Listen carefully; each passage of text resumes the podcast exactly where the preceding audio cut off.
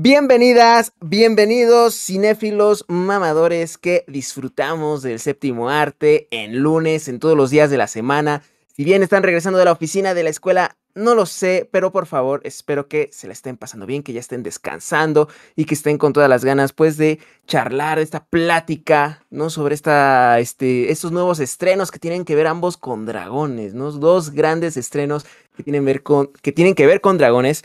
Uno para cinéfilos más mamadores que otros, otros cinéfilos más otakus, unos que se bañan más, otros que se bañan menos. Bueno, vamos a echar ese al raid para que después que termines de hablar de, de tu otakudadas, ¿eso? Sí, exacto. vamos, a estar echando... Espantaviejas, este, dirían algunos, pero no lo sé. Vamos a ver cómo, cómo se va tornando. Creo que tanto cinéfilos como otaku son bastante espantaviejas, pero bueno, también tenemos este cinéfilas señoritas, ¿no? Y que aquí tenemos bien representadas. Mi nombre es Miguel Portal y esta semana me acompaña Denise Roldán y Diana Mendoza. ¿Cómo están, chicas? Bien nerviosa, bien nerviosa porque ah. es mi primera vez produciendo, o bueno, la primera vez ah, del también está produciendo, mi querida. Entonces, si, si algo sale mal, se me traban los dedos, este, pues, perdón usted, pero es mi primer, es mi primer día, como diría un gran filósofo llamado Homero, Simpson, este, pero yo bien, muy bien. Yo igual, un poco nerviosa, pero contenta, la neta, de estar aquí otra vez, en vivo. Pero sí estoy un poco nerviosa porque mi internet siempre, siempre me trolea. Entonces, por eso. De bromas pesadas, ¿no? Luego anda cambiando ahí de, conexión. Hace ratito estábamos como, creo que ya estamos listos y de repente, ¡pum! Denis fue como, ¡oh! ¡Ha desaparecido Denis! Ay, qué horror. Entonces, crucemos los dedos, banda, crucen los dedos de los pies, es para mayor suerte. Bueno, esta vez, eh, esta mi querida Diana, como va a producir, le voy a pedir que por favor nos corra la cortinilla de noticiones, a ver qué tal va. Vámonos. Un buen cinéfilo mamador está informado y actualizado. Noticias. Ya estamos, ya estamos. Perfecto. ¿De qué, noticias vamos a hablar primero, amigo? Pues a ver. ¿no? No hubo muchas. no, de hecho, eh, bueno, hay, hay como dos noticias como que están apenas cocinándose. Es que es el gran asunto. O sea, creo que son dos noticias grandes, ¿no? Una ya habíamos mencionado semanas anteriores, que es lo de HBO Max. Si quieren, podemos comenzar con esta. Pero también creo que vale la pena mencionar de, de a rapidín este, lo que está pasando con Cineworld, porque pues también falta que más información de esta. Pero bueno, uh, Diana ya nos había actualizado un poco en el podcast de Bullet Train que HBO eh, Max, bueno, pues esta fusión que estaba teniendo Warner con Discovery, pues estaba pasando factura, estaban haciendo como unas estrategias bien raras hasta de dividir su contenido por géneros, ¿no? Diciendo como a las morras no les gusta como las cosas. Sí, me gusta los reality ¿no? nos gusta. Y sí, me gusta Masterchef, pero también me gusta Succession. Por ejemplo. Ahí, ahí, ahí, según diría Warner, que estás teniendo una crisis de identidad de género. Bueno, qué sé yo, ¿no? Ellos, son, ellos han de ser grandes expertos, pero eh, no solamente son afectados, eh, pues, los propios espectadores, ¿no? en cuanto a las decisiones que están tomando, pues, estos señores ejecutivos, sino, por supuesto, los creadores, los artistas detrás de series, de películas, y bueno, a quien está resultando totalmente, a bueno, le están cargando ahora sí que toda la carrilla, es al sector de animación, ¿no? O sea, HBO Max tenía un gran, bueno, siempre. Tiene, sí, como siempre, tratan mal a la animación, ¿no? Este, lo bulean, y bueno, HBO Max tenía un gran, gran catálogo de series y películas animadas, también un, se estaba súper esperando diferentes proyectos, la película de Batman, donde estaba este, trabajando incluso Bruce Timm, ¿no? De, de, la serie de los noventas. Bueno, pues están pasando muchos cambios, cancelaciones, eh, series a la deriva, apenas todo se está poniendo como en orden. Mi querida Diana, tú también te estuviste leyendo un poco de ello. ¿Nos puedes decir qué dijo el creador de Infinity Train? Claro, el creador dijo váyanse todos a la goma. No, no, la verdad es que... Eh, pues en texto sí era eso, la verdad. Exacto, claro. Pero sí, sí estaba muy decepcionado. Eh, es que eh, me ven aquí como que le quiero mover cosas. Y sí, le quiero mover cosas porque les quiero mostrar el, pues la página eh, que no se ve. Bueno, volvamos a lo de antes. Y el tweet, ¿no? El tweet, el tweet lo, lo están viendo. Exacto. Que justo es cuando cuando dice, soy animador de una serie que tiró a la basura HBO Max. Y pues este, él cuenta que para empezar estas decisiones no se las consultaron a ninguno de los creadores. Muchos se enteraron, así como el público en general, por una nota. Y de chilazo. Ajá, otros se enteraron pues ya cinco minutos antes de que este, retiraran su contenido. Pues obviamente él dice que iba camino a una junta cuando, se, cuando le marcan y, y, le dicen, oye, es que está pasando esto. Entonces dice que le arruinaron el día. Evidentemente, si te corren de tu trabajo es una cosa, ¿no? Pero si te corren, eh, si llegas a la oficina y te dicen, pues es que tú ya no trabajas aquí, chavo, eh, tus cosas están quién sabe dónde, porque también esa es otra, ¿no? Eh, él tiene una serie que se llama Infinity Train. Mm, que sí, HBO Max era la única plataforma que la alojaba y ahora mm. pues ninguna plataforma la va a alojar. Incluso él eh, dice que la piratería va a ser una nueva estrategia, una, una opción, porque, eh, bueno, ese es, creo que estaba enojado, pero sí es una opción. Pero él también está esperanzado en que Netflix o Disney o cualquier otra plataforma eh, adopte su, su proyecto. Sí, la, la, cobije. que, que, me escucho bajita. A ver, a ver, a ver. Es que ya saben que yo grito, amigos, me emociono. Es por, es por su bien, pero, pero a ver si así ya estoy bien. De todas formas, me voy a acercar el micro. Eh, que estaba. Ah, sí. Eh, y también habla de eso, de cómo HBO Max con esta nueva, estas nuevas decisiones, justo tiene una frase que en todo su blog, que yo se los quería poner ahorita, pero pues no se puede, amigos, perdón. Eh, dice, nunca debemos estar felices por ninguna eh, fusión de dos empresas, porque siempre van a salir lastimados los empleados. Dice, puede, que, puede que sea beneficioso para 100 personas, pero van a, van a dañar a miles. Entonces creo que es la voz de, de, alguien que está afectado. Pero esto no para aquí, porque si vienen en semanas anteriores o meses anteriores, no sé si, si estuvieran al tanto amigos o el chat, Netflix también despidió a varios personal de su departamento de animación original, porque se querían enfocar en eh, series familiares infantiles y muchos creadores se quejaban de que Netflix simplemente veía la animación como algo infantil, como algo que debía entretener a los niños. Eh, mal de siempre de la animación. Y tenemos el caso de Anna Terrence, ¿no? Con de la casa Búho y Disney, que le cancelan su serie, se queda sin, se queda sin darle continuidad. Bueno, creo que sí le dan la oportunidad de acabarla. Le dan un cierre para algo apresurado, ¿no? no como ya lo tenía planeado. Exacto, entonces es como de, bueno, ¿a qué nos atenemos entonces? Ustedes mm. creadores, ¿no? Que, que yo me preocupo por eso, porque al final es eso, si HBO era la plataforma que estaba como generando un, un cierto tipo de prestigio, porque precisamente se sentían, los creadores se sentían arropados ahí, pues ahora qué va a pasar, ¿no? ¿A dónde se va a ir todo este contenido? ¿Qué van a hacer? Eh, si bien el streaming no está muerto, pero creo que poco a poco lo están matando los pinches ejecutivos, con todo respeto. Sí, eh, están tomando decisiones bien, bien extrañas. A ver, a mí me gustaría escuchar de Denny, tú que estás trabajando en este momento, que estás viviendo lo que es construir un proyecto animado, ¿no? Y ves, pues, el grupo de gente, ¿no? Que, que está alrededor. Para ti, o sea, ¿cómo empatizas con el asunto? O sea, ¿tú cómo, cómo, cómo escuchas y lees esta, este tipo de notas? Justo lo, lo sentí así como un poco, sí, muy, muy cercano la, las declaraciones de estas personas, especialmente la de Julia Pott, que dice que llevaban cinco años trabajando en la serie. Ella es este, creadora de Campamento Mágico. Mm. Cinco años. Ya la tenían 100% terminada, por lo menos la temporada que seguía. Y pues de buenas a primeras le dicen ya no, sí se siente como que te quitan un pedazo de ti, porque ahí está todo tu esfuerzo, ahí está tu creatividad, ahí está tu talento.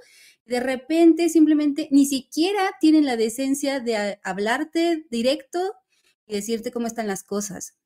O sea, creo que desde ahí ya se ve el tipo de, de, personas que son estos que, que están cancelando sin importarles Pues todo el trabajo que hay detrás, y más en la animación. La animación es crear desde cero, crear a cada personaje, crear cada ambiente. Es un trabajo muy, muy arduo y que de repente ni siquiera tengan la decencia de decirte ya no, muchas gracias, sí te parte por completo. Muy, muy, muy fuerte.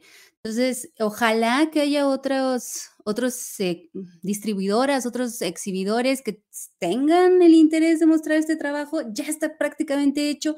Lo malo es que quién sabe cómo estén los, los acuerdos, ¿no? Los, los contratos. Los derechos, todo ese rollo, ¿no? De distribución. eso es algo que se quejaba Owen, ¿no? De las eh, regalías, por ejemplo, de la música, porque también decía que todo, todo, todo eso ya no estaba y que según este HBO le este, le prometió que no lo iba a retirar, pero pues él ya no confía en HBO Max, evidentemente, ni debería. se mueven de esa forma, ¿no? O sea, uno, uno, de ellos, Stephen Neary, eh, que también era creador de una serie, Los Fungis, dijo que se enteró mientras iba como a, una clase, una cosa así, o sea, ni siquiera tienen, insisto, la decencia de hacer una junta formal, explicar cómo está la situación, de menos disculparse, ni siquiera tienes eso, entonces sí se nota que no tiene un lugar predominante para ellos, nada del trabajo de estas personas. ¿Y, sabes qué es lo más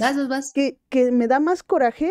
Que estas decisiones están basadas plenamente, o bueno, hasta donde tenemos conocimiento, en reducción de impuestos, en, eh, apretarse el, el, cinturón, porque están endeudados y entonces es como de, como dice aquí, eh, ejecutivos o ejecutores, ¿no? Porque al final, pues sí, pues es como de, bueno, yo no, no voy a despedir a mi gente o no me voy a bajar el salario. ¿Qué voy a hacer? Pues despedir a los creadores, que al final eso también repercute como calidad, ¿no? Porque quiero pensar que esto va a generar que los creadores nuevos o antiguos que sean de animación o cualquier otra cosa, porque fueron 68 las producciones las que se fueron, ¿eh? Entre ellas una nacional.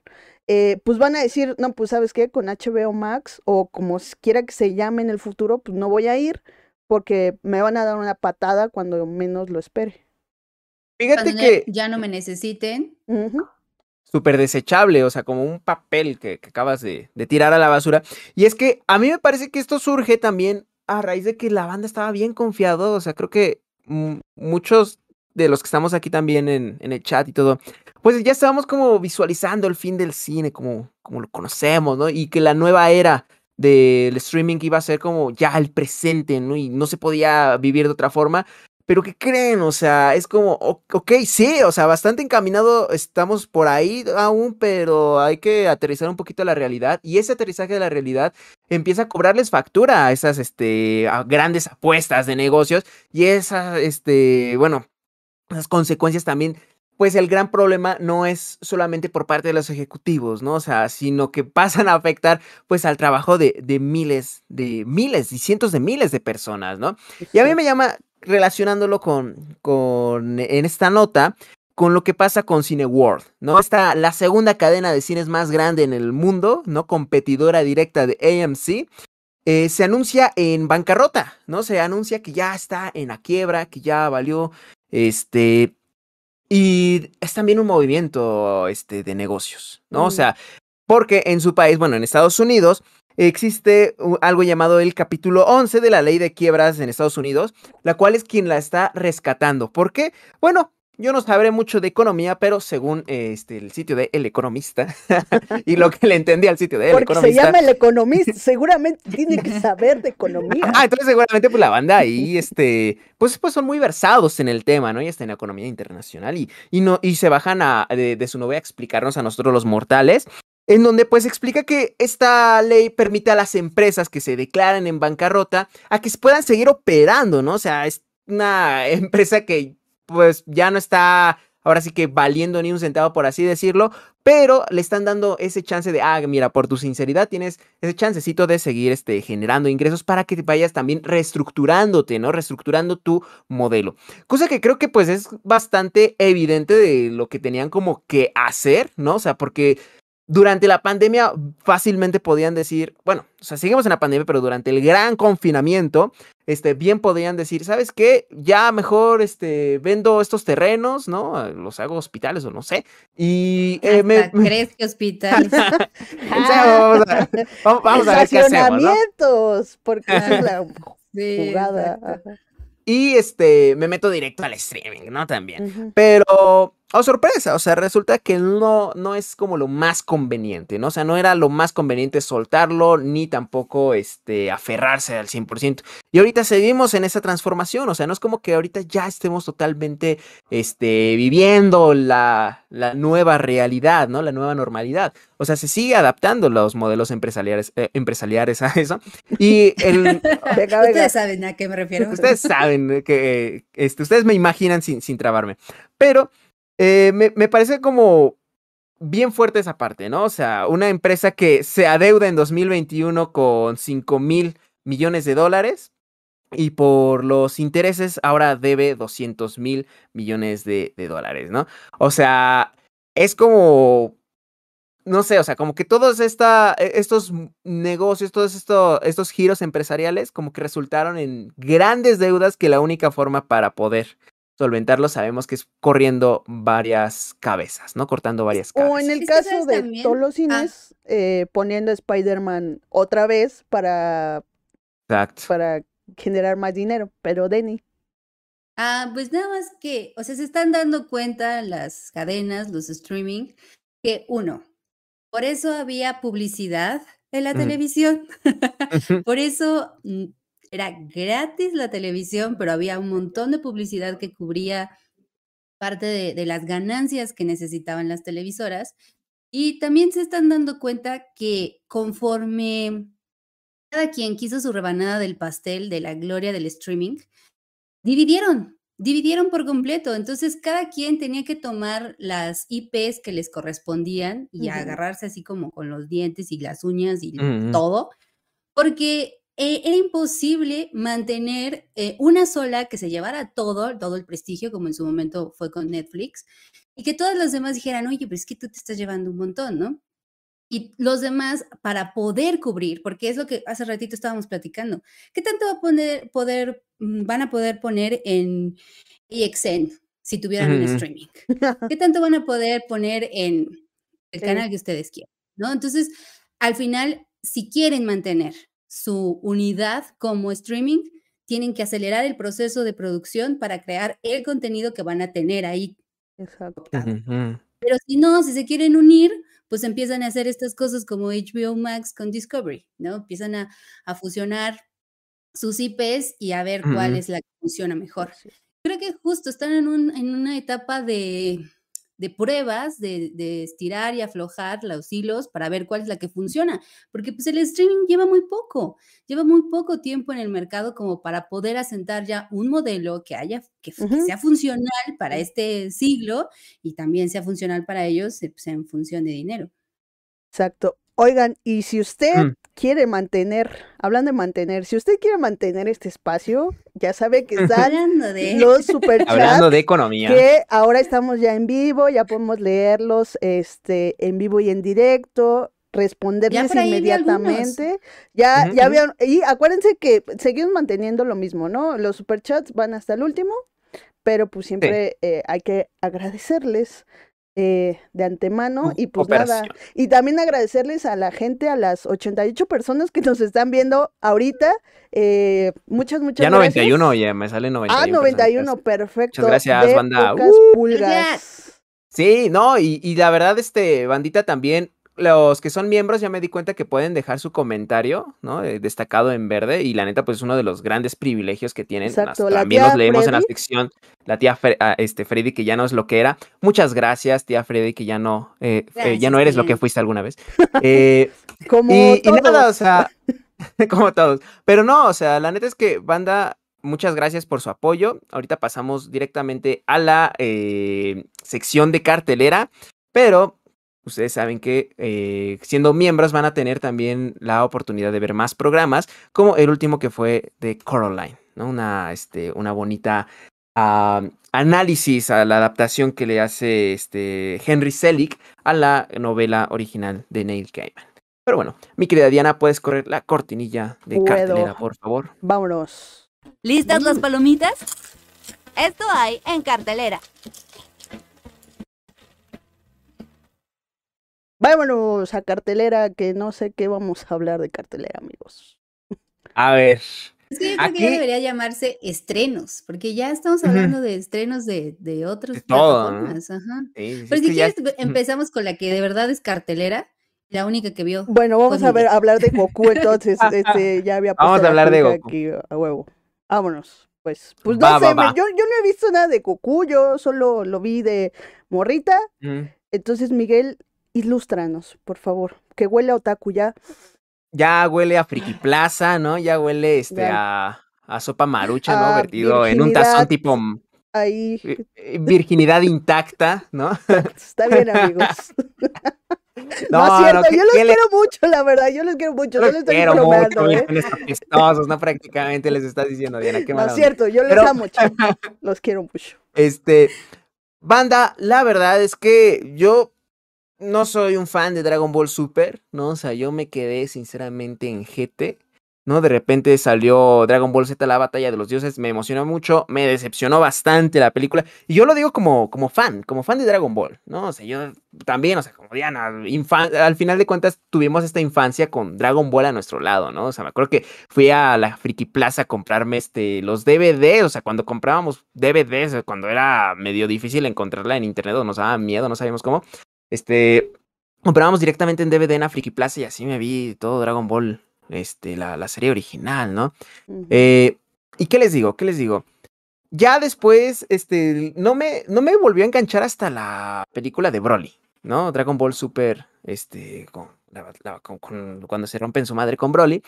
Me agradó bastante esa película, ¿no? Y otra vez eh, esperaba una decepción, si les soy sincero, esperaba como una película muy aburridona. ¿O cómo? Ajá, no, eh, perdón. Continúa, amigo. No, todo bien, todo bien. Ay, perfecto. Esperaba una película bien aburridona, ¿no? Con este. a Dragon Ball Super Super Hero. Y no, o sea, totalmente lo contrario me terminó a mí agradando bastante. Me la pasé muy bien. Fui muy temprano a la sala de cine y, y me tocó ser el único, lo cual estuvo bien. Por eso olió muy rico el cine en todo momento. eh, olía a, a pinol porque lo acababan de limpiar. Este. ¿Qué les digo? Lo que más me, me llamaba la atención era el hecho de que no se veía que iban a tener gran participación Goku y Vegeta y en efecto, ¿no? Los protagonistas que ya están como muy quemados incluso dentro de sus dinámicas de rivalidad y sus dinámicas de cómo se enfrentan a, a los villanos que se les vayan presentando, sus contrincantes. Bueno, pues ahora le dan un giro pues bastante fresco, sencillo, o sea que por fin aprovechan las posibilidades que les dan su otra gran amplia gama de personajes que tienen por ahí. Y por fin tenemos de protagonista al señor Picoro. Dirían, no, pero el protagonista es más este Gohan. La verdad es que no, o sea, el señor Picoro se lleva este, la batuta en esta película y hacía falta, porque sinceramente creo que es un personaje muy desperdiciado, es uno de esos pocos personajes analíticos dentro de Dragon Ball, es un personaje que genuinamente crea interés, ¿no? Es como muy carismático. Y Gohan, siendo ahora esta figura paterna, al fin los tenemos también como un poco más de su vida fuera de ser los secundones de las batallas, o sea, ya los tenemos, pues, ¿qué hacen, no? ¿Qué hacen en su vida diaria? Y creo que eso es este, un potencial bien aprovechado. Tengo entendido que Akira Toriyama, ¿no? Akira Trolliyama, ya había tenido ganas de pasarle el protagonismo a otros personajes, pero sencillamente el público japonés es muy este, recio con querer seguir viendo historias de, Goku, ¿no? O sea, también sus editores lo han presionado mucho para que sea, siga siendo el protagonista de Goku después de quién sabe cuántos años. Pero en esta ocasión, como ya con mayor libertad que tiene este señor, y ahora teniendo más riesgos estos estudios, me genera bastante alegría ver de que ha sido bien recibida en otras partes del mundo, ¿no? O sea, que en Japón no le fue bien en taquilla esta película, pero en Estados Unidos le ha ido de maravilla. Ha sido, de hecho, justo este fin de semana que pasó, la más vista. Y no es para menos, o sea, creo que es Dragon Ball así en general, es un espectáculo, ¿no? O sea, es sencillamente como dirían por ahí, para apagar el cerebro, lo que tú quieras, para pasártela bien, ¿no? O sea, vas a ver un montaje de super peleas, de superpoderes, de destellos luminosos. Mm, si le quieres encontrar como mucha este, lógica a la, a la serie, puedes crear un montón de teorías, lo que tú quieras, del por qué los niveles de poder, si se supone que ya habían superado quién sabe cuántas unidades, ahora sencillamente no están destruyendo este el sistema solar con cada respiración que hacen si deberían de ser así de fuertes. Bueno, no te preocupes por eso, al final de cuentas van a encontrar la manera para crear cada vez más, más transformaciones y hacerlos más este, extravagantes, ¿no? Y en esta ocasión, uh, la historia recuerda mucho a los orígenes, ¿no? Mm. Recuerda, creo que yo, mucho a los orígenes dragonboleros, o sea, en el sentido de que no solamente tienes a la patrulla roja como para crear este gancho de nostalgia, sino también este, poniendo unos personajes que son divertidos e interesantes, como lo es el doctor, eh, el doctor Hero, Hiro, Hino, el nieto del doctor Hero, del, doc, del doctor Hero, perdón. Eh, yo lo que me diga, yo te voy a decir, sí, Miguel, sí, seguramente se llama así. no, no, porque la banda me va a fundar, o sea, la banda que, que le sabe le va a fundar. Y, de, y este, bueno, ahora tenemos a un, unos nuevos como villanos, ¿no? O sea, bueno, sigue siendo la misma patrulla roja, pero que ahora tienen planes de, este, a meterle cizaña o meterle ideas conspiracionistas a un supergenio para que se enfrente a la corporación cápsula a la que pertenece este Bulma, que es la mejor amiga de, de Goku y que por la que existe la serie, ¿no? Eh, esto lo que ocasiona es que el doctor Hiro cree una, un par de robots que son superhéroes y eso me llama mucho la atención dentro de la metanarrativa, bueno, de la metapelícula, que es este, cómo introduce ahora a sabiendas, uh, creo que siendo bastante consciente, incluso Akira Toriyama, del eh, peso cultural que tienen ahorita los superhéroes, Mm. los pone como los villanos, ¿no? O sea, o sea, son superhéroes totalmente estereotipados en la cultura pop eh, estadounidense y japonesa, ¿no? O sea, es como esta hibridación que entienden de superhéroes con capa que hacen poses a la Power Ranger y utilizan armas láseres, ¿no? Eh, y están como muy casados con un ideal de justicia que no se dan cuenta que son manipulados por fuerzas, este, uh, por corporaciones, ¿no? O sea, me parece que por ahí sí se cuela un mensajillo interesante que no se explora del todo, se va directamente a los chingadazos, eh, pero es un respiro de aire fresco, ¿no? Es un respiro que ya se hayan alejado un poco de estas ondas de multiversales, estas ondas este, planetarias, y regresen un poquito, ¿no? A lo que ya estábamos acostumbrados desde el primer Dragon Ball. Um, ¿El doblaje qué tal, Miguelón? El doblaje. El doblaje respecto. Creo que había una polémica bastante interesante, bastante fuerte. Que respecto al. Bueno, por el, el fallecimiento de Luis Alfonso Mendoza, quien lamentablemente, gran actor de doblaje, doblaje que fue asesinado, ¿no? Mm. Este. Tampoco pues sabía. hubo como mucha expectativa. Sí, sí, fue, fue un asesinato a, a, a balazos. Eh, hubo muchísima expectativa porque varios fans habían dado, pues obviamente, a quienes querían escuchar, ¿no? Y uno de los nombres más populares es Luis Manuel Ávila, quien la inmensa mayoría conocíamos por haber sido Junior en, en la familia Peluche, ¿no? O sea, este actor muy versátil en realidad, ¿no? Eh, porque tiene un timbre de voz muy parecido, o sea, terriblemente parecido. Y lo, hacían comparaciones, lo habían pedido, e incluso a Lalo Garza, quien ha dirigido ya una infinidad de proyectos relacionados a Dragon Ball, lo, lo rescata, ¿no? O sea, lo, había mencionado sin decir a los fans, oigan, sí, ¿saben qué se va a hacer con este señor? No, sencillamente dijo, miren, está padre la propuesta, pero pues yo no, yo no soy quien decida, aunque sea el director, ¿no? Yo no, este, yo tendré por ahí una participación, pero no soy al final de cuentas el cliente de la película. Eh, y entonces fue como a partir de unas filtraciones que se supo que Luis Manuel Ávila eh, efectivamente ahora va a ser el nuevo Gohan, ¿no?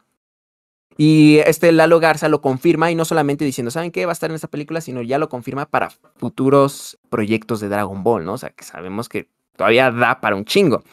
Y está, a mí me parece que es algo bien cabrón porque el doblaje en Dragon Ball no es solamente como algo algo disfrutable como creo que pasa con, no sé, franquicias como la película de Marvel, ¿no? O sea, donde dicen, ah, pues sí, hay que respetar las voces y lo que tú quieras, pero no tiene el peso de que, por ejemplo, ahorita la premier se hizo con una alfombra roja, bueno, una alfombra llamada naranja, con los actores de doblaje, o sea, llega la película a México con este, los actores de doblaje presentándose como las estrellas, ¿no? Que, que al final de cuentas sí lo son.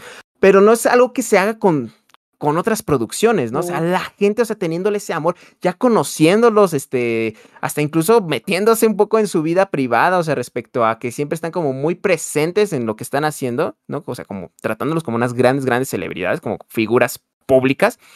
Eh, y creo que Luis Manuel Ávila había tenido, ha tenido un gran recibimiento y sinceramente hace un buen trabajo. O sea, en general dentro de la película, tú lo escuchas y sí tiene un timbre de voz muy, muy similar al de Gohan, ¿no?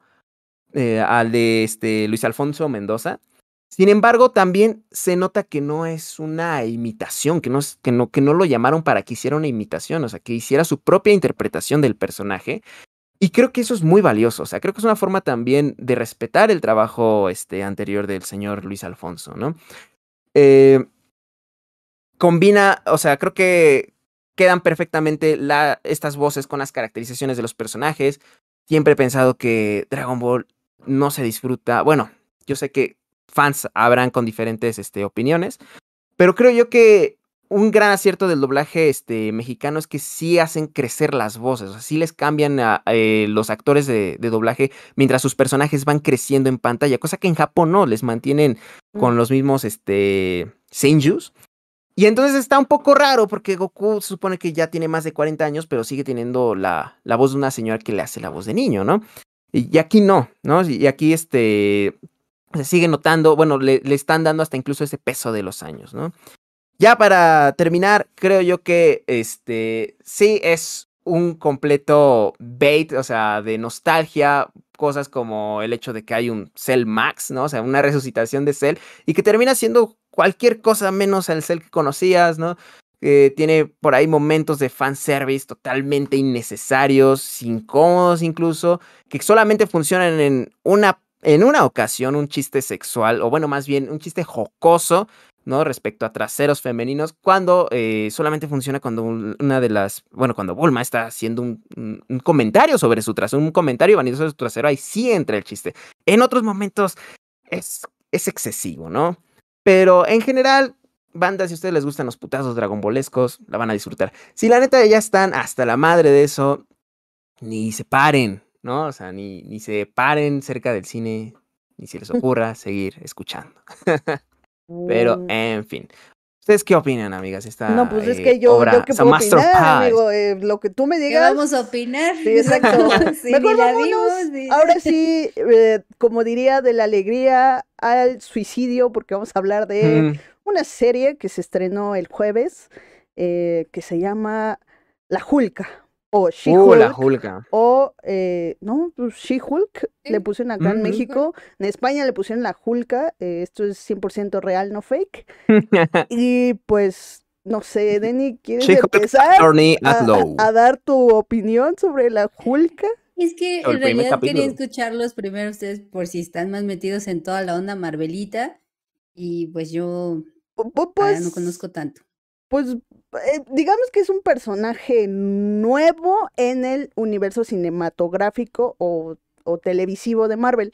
Ya el personaje ya tiene sus años, este, pero aquí eh, la creadora es Jessica Gao, eh, Ga- Gao. Gao, ajá, Jessica Jessica Gao. Gao. Eh, es pro- la serie es protagonizada por Tatiana Maslany, que ahorita estamos eh, fuera de cámaras, pues averiguando de dónde era esta muchacha, pero, y yo les dije, amigos, pero hay una serie muy buena que se llama Orphan Black, que protagoniza eh, Tatiana Maslany. Es una gran actriz, a mí me gusta mucho su trabajo y que creo que justo es lo que más rescato, así como Miguel y no sé, Denny, porque creo que no la escuché, eh, de su trabajo es el, es el actoral. Creo que es muy buena Ujú. ante la cámara, o sea, te- como que la quieres, eh, aparece y la quieres, es muy carismática. ¿Cuál Sí, es el problema? El problema es el guion, como siempre, como todas las producciones de Marvel. Creo que eh, en Pues- general, o sea, sí, partiendo del guion, pero también pasando por este, pues el montaje, ¿no? Pasando por una fotografía poco interesante, ¿no? Sí, y aparte, eh, rompimiento de la cuarta pared, innecesario, que yo me acuerdo que fue hasta una nota que, que la creadora se había puesto de acuerdo para hacer un homenaje a Fleabag, eh, y es como de, ah, pues no me, No, no, no, no, me homenajes, no me ayudes, comadre, porque... Quedó demasiado corto Sí, para hacer sí, sí, para porque- Fleabag. Y además pretende ser como lo que hacía Fleabag, ¿no? Bueno, que Fleabag ni siquiera era como una versión feminista, porque así se cataloga She-Hulk, ¿eh? Pero se me hace que este. Este discurso es medio sonso, superficial, y eso es lo que a mí me molesta en sí de, de She-Hulk. O sea que... Ahorita que mencionas. No, dale, dale, dale, dale. Ah, Es que ahorita que mencionabas lo de Fleabag, y creo que más o menos por ahí termina el episodio, o algo así. No, no recuerdo muy bien en qué momento está esta escena, en ella platicando con, con Hulk, eh, y hace justo este, eh, esta interacción de la cuarta pared, Y y el voltea otro Hulk, voltea. ¿no? Ujú. Ajá. Entonces yo dije, "¡Ah! ¿qué clase de Fleabag es esto? ¿Qué clase de De verde lo es peor. esto? Sí, cañón. Y ahí fue donde, no, no, bueno, no sabía que esa era su intención, pero creo que no combinan. Porque por mucho que Fleabag tenga comedia, la verdad es que es otro tipo de comedia. Marvel siempre le tira una comedia ultra familiar. Se nota aquí muy, muy, muy directamente. Incluso por ahí escuché que este, mencionaban un poco por qué, eh, por qué bueno, la idea de que ella se vuelva Hulka Mm. no es como en los cómics Mm. y tenía que ver porque había ahí algo de, de la mafia, porque ella es abogada, ¿no? Ujú. Y, y iba, e iba a estar relacionada con, con alguna mafia que quería vengar algo. Mm. Pues era tal vez muy violento, quizá para los estándares de Marvel, quizá también tenía mucho, mucho más desarrollo que en- desde el primer capítulo ya está ella siendo Hulk. Am, pero creo que de nuevo, o sea, meterte con temas así de densos con un personaje que va hacia algo más familiar, muy probablemente no hubiera funcionado y por eso pues lo, lo resumen en un accidente. Ajá, y, fíjate, ahorita que hablabas del tono familiar, esta como que intenta salirse de, así como de Eternals, Sí. que había su Mm, escena sexual de sexo y que, ay no, este, la primera película donde se ve sexo, que, Para espantar, ¿no? de que Ah, nada más se ven cuerpos moviéndose así como, o sea, es bien X, el sexo La más aburrido de la historia. Eh, acá también, ¿no? Como que ella es como, sí, Capitán América, eh, tiene sexo o ya no es virgen. No, que además cuando, lo tienen que cortar, ¿no? O sea, y- lo- y es los como- chistes para decir, ay, no, no. cuando Marvel intenta ser familiar, es lo más familiar tradicional que existe, pero cuando intenta salirse de ahí, es incómodo. Y, da cringe porque no lo saben hacer o porque no se ponen de acuerdo y no se lo toman en serio, se lo toman como una burla. Eh, y ya más allá de los temas que maneje, de, que maneja la serie, creo que la- el guion en sí, en sí, hablando del guion, la estructura es horrible, porque no hay Sí. conflicto que me diga qué va a pasar, ¿no? Incluso aquí va a haber spoilers, aquí me vale madres. Ah, sí. Si la quiere ver, véala porque está horrible, pero yo se la voy a spoilear para evitarle la molestia. Ella Adelante, choca, adelante. choca y a partir de ahí, este, pues nacen sus poderes, bueno, adquiere sus poderes. Pero ahí queda, ¿no? Es como de, ay, acabo de sufrir el accidente más aparatoso de la vida y tengo Frente a poder- una nave alienígena, ¿no? y, y tengo poderes, ¿no? Ah, bueno, está bien. Me convertí en Hulk. eh, O sea, soy otra persona, tengo problemas de identidad. Ajá, chistecito, chistecito. O sea, nada, nada realmente acaba en buen puerto. Todos son conflictos que te los avientan en la cara, pero que están pinches, este, eh, terminan... eh. Se pues, desarrollan de forma muy ajá, torpe, exacto, ¿no? Y terminan sea, de forma verdad, muy torpe. Entonces, ¿cómo? Sí, exacto. Que, que hasta yo me quedaba pensando, dije, bueno, entiendo que tal vez cuando justamente, ¿no? El gran conflicto que creo que tiene esta, este, Jennifer Walters, ¿no? La, la Hulka, es que ella quiere ser abogada, ¿no? O sea, está por vivir como un gran momento en su carrera, ¿no? Dice, bueno, mames. Va a trabajar con Saúl Goodman y todo eso. Ajá, va, a va a trabajar con Saul Goodman, ¿no? De aquí para arriba. De aquí para arriba, ¿no? Este, y pues le, su hermano le, le pega una, pues una enfermedad, ¿no? Por ahí es este norteñitos, pero eh, le, le pega este el ser Hulk, ¿no? A su primo, no su hermano. Digo, su primo, su primo, perdón. ¿Yo quién? su, su- su primo, el Hulk, le pega este, su, su enfermedad hulkesca.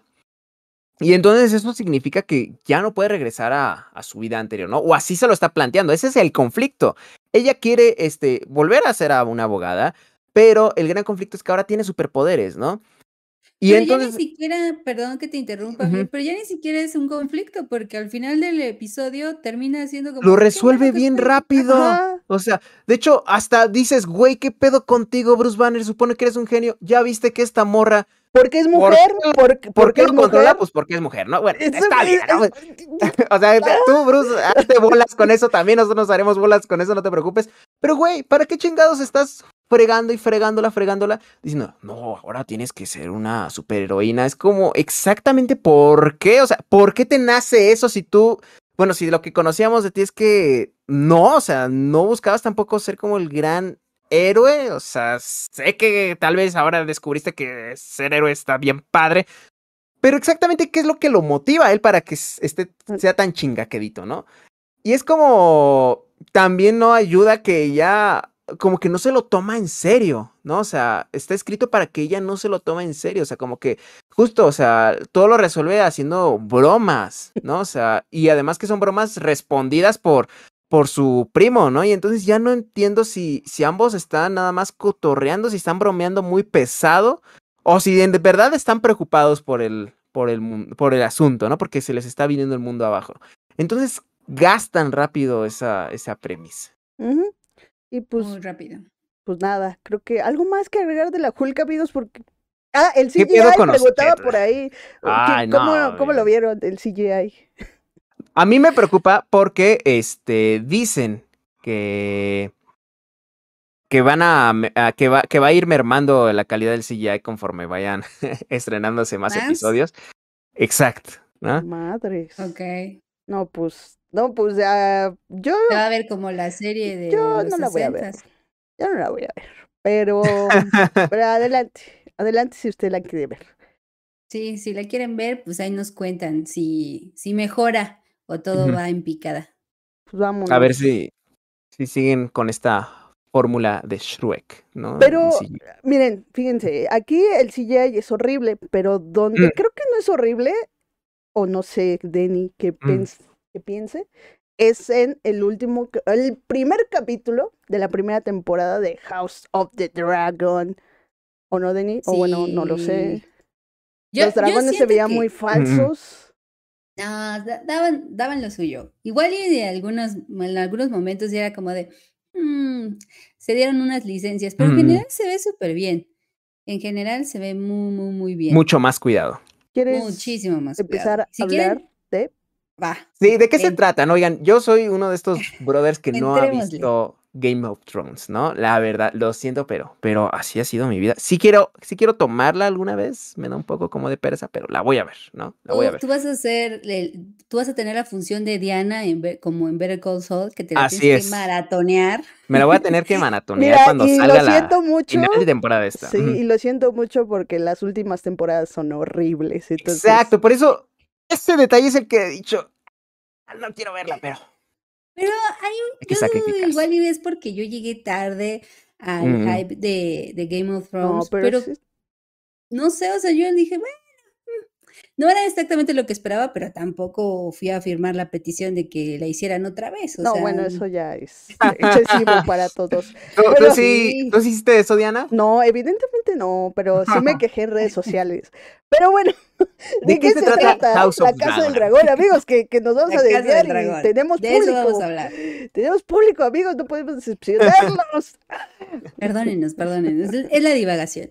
La Casa del Dragón, pues básicamente se va a centrar en la familia Targaryen, eh, cómo se ha hecho esta sucesión para el trono, porque al final de cuentas de eso va, ¿no? ¿Quién se va a Mm. quedar con el dichoso trono este de las ¿Quién se queda con los terrenos de la abuela? ¿Quién se va a quedar con los terrenos de la abuela? Y pues también algo que emparenta un poco a la Julka con esta serie es que eh, ponen de manifiesto que una mujer no se pueda enfrentar a ser la reina de, de- de todos estos terrenos, porque eso no se ha visto nunca antes, ¿no?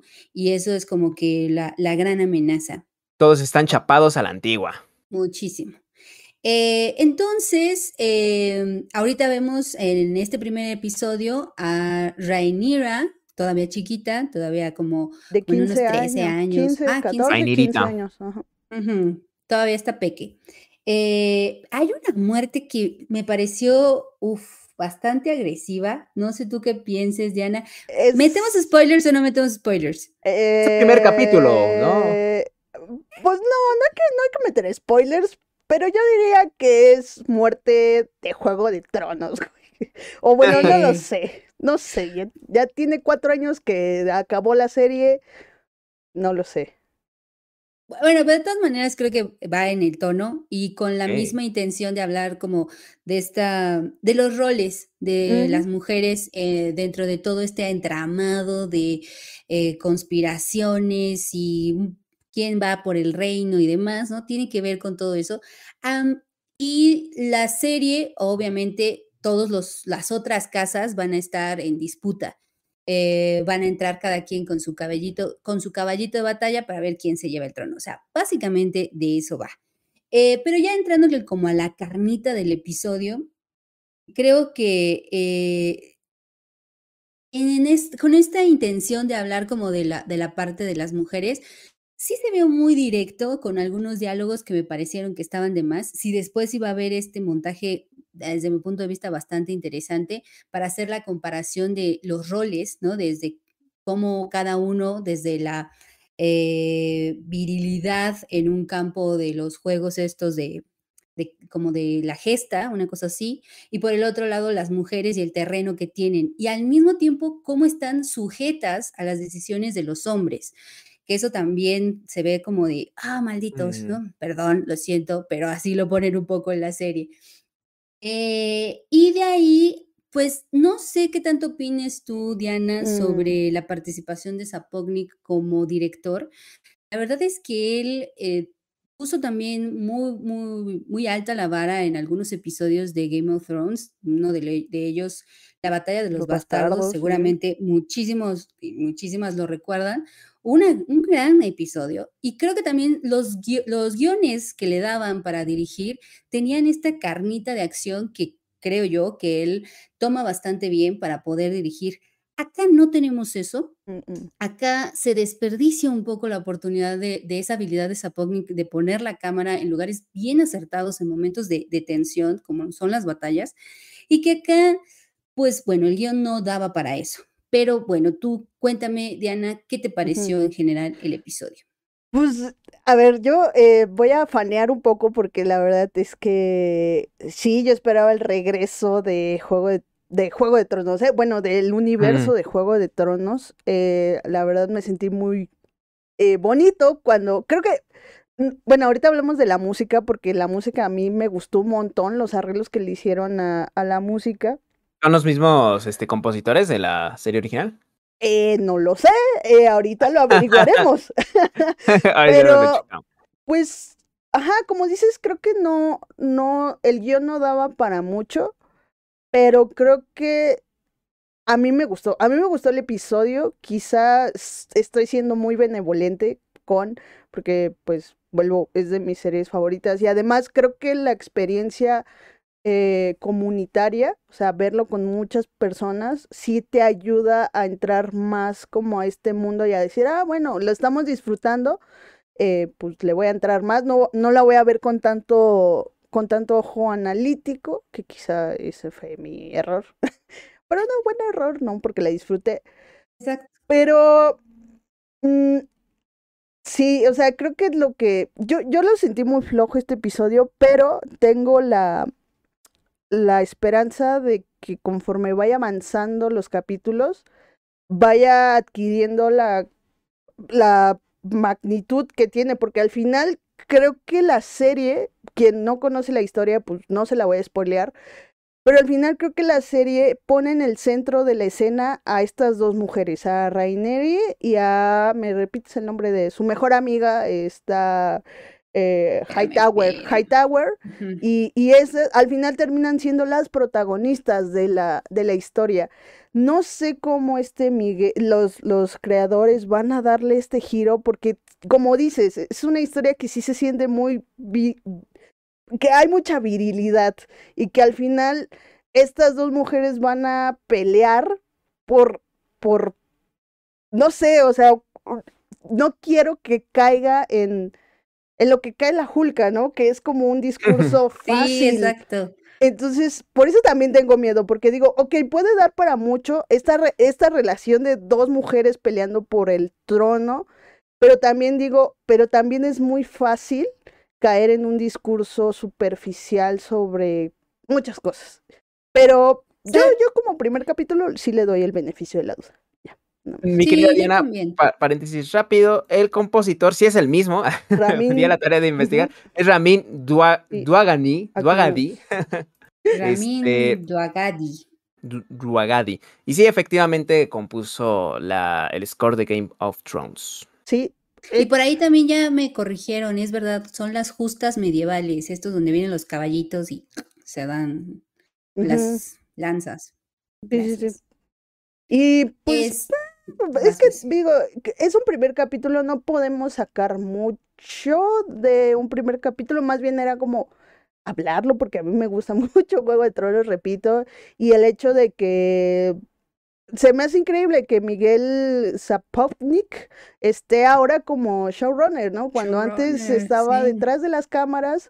eh, Está muy chido, está muy chido y se nota que mm, tanto Miguel como eh, este Ryan, Ryan, ándale, este, pues tienen el amor por, por la historia, más allá de la serie, por el libro y por el respeto que le tienen a R, no, este, ya iba a decir el otro, este Martin, eh, porque incluso este Ryan una vez comió con él, eh, eh, estaba leyendo entrevistas que lo admira desde siempre, ajá, lo admira desde siempre, entonces creo que Que le dejó hasta tocar su barba, ¿no? Em, se respetuoso. cuenta las malas lenguas, entonces creo que puede salir algo muy bueno, pero habrá que esperar. Tú como, como fan de, de God, este, ¿te pareció que fue un, un, in- un, in- un inicio digno? Un poco como lo que Híjole, hablábamos es que- con Ajá. Better Call Saul, que era como Ujú. que, híjole, a ver si no la riegan, este, traen algo y pues no es merecedor de lo que dejaron atrás.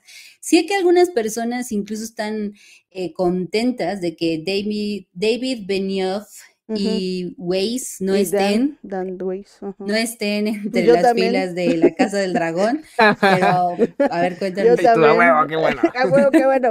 Bueno, es su primer capítulo. eh, creo que, fíjate, lo que voy a hacer es cuando acabe la serie, voy a volverme a echar, porque creo que sí cambia, vuelvo, sí cambian las dinámicas de análisis. eh, y pues habrá que darle chance, porque igual como Better Call Saul, que empezó eh, con una propuesta que quizá en años atrás, ¿no? Cuando salió el primer capítulo, pues sí había uno que otro fan de Breaking Bad que decía, no, ¿qué es esta mierda, no? Y conforme fue Mm. avanzando la, la serie, pues, no sé. Cayó bocas. Es que yo creo que ahí también a lo que se enfrentan es como que tenga la esencia, por así decirlo, o algo que se sienta vinculado con su predecesora, pero que hasta cierto punto sí se vuelva una unidad, o sea, que sí se sostenga por sí misma para que no tenga, como siempre, el fantasma de, de, de- de su progenitora y que eso haga que pues nunca lo puedas despegar. Y eso creo que es el gran, pues uno de los grandes retos a vencer. Por, por ahí ya han dicho que, pues, co- como la línea temporal es 200 años antes de que se dé todo el desmadrito de God, pues eso va a hacer que no, pues no tengas como ese, ah, maldita mosquita que está por aquí rondando. Buena forma de describir esa emoción. De repente está por aquí. Este. que no mm, tengan como ese peso, ¿no? Eh, sí, exacto, para que no sea como todo el tiempo estoy esperando a que salga tal personaje. Estoy...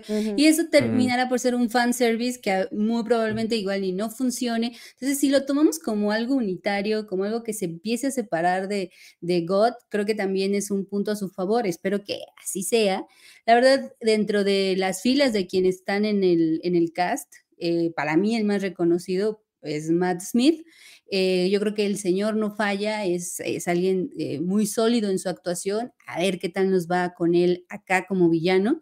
Pero creo que en, en ese sentido me, me gustaría que tuvieran su oportunidad de ser la propia serie. O sea, que no todo el tiempo estuvieran con este eh, tratar de re- ¿no? regresar a la otra. Ajá, porque si no, híjole. Que, que ya lo vimos un no poco, ¿no? Con la daga que le dice, es que en 100 a- bueno, no le dice, sino que es que nos estamos preparando para una gran tormenta y que no sé Ajá. qué, y al fin del Mm, mundo es como están de, ok. Siendo ya- un preview de lo que de lo ya que vimos, vimos, de lo que ajá, ya vieron. exacto.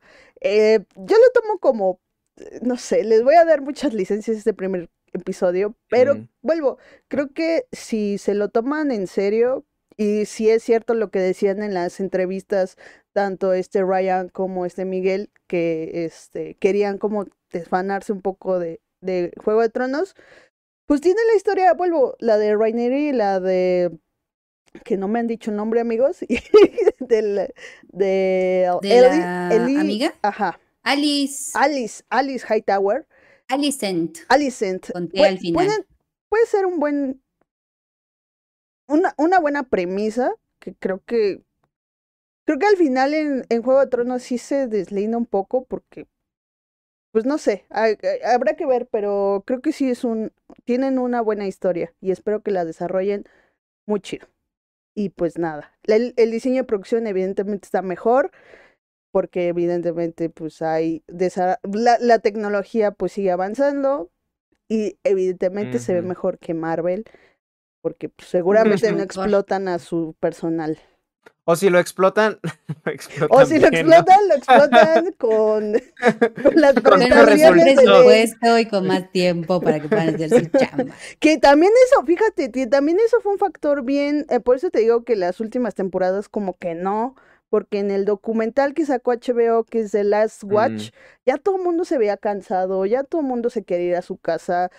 Había- llorando, "Ah, había termine, personal por favor". Ajá, había personal que literalmente no había visto a su familia en meses, y entonces también ahí es un problema. O sea, la serie por eso creo que más allá de los creadores, creo que también se siente apresurada por eso, porque ya el cariño que antes había se fue un poco deteriorando.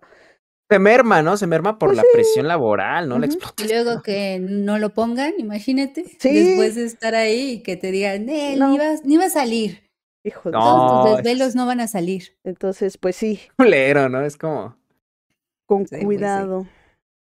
Pues a ver, a ver qué sorpresas nos trae la Casa del Dragón. Creo que fue un buen episodio, se mantiene, está, está la premisa, algo que definitivamente no tiene Holka, es que pues no se nota el, el conflicto y No acá tiene sí, aquí se ve, no tiene dragones, eh, tiene mejor CGI, pero a- lo que vamos, un, poco de por qué una serie también puede funcionar es por, por esta idea de, se- esta de seguir enganchado en la serie, los cliffhangers que se trabajan hacia el final de, las, de, la, de los episodios para estar al pendiente de lo que viene, pues acá creo que queda de manifiesto, pues, así muy, muy claro, que se van a dar de madrazos por ese trono.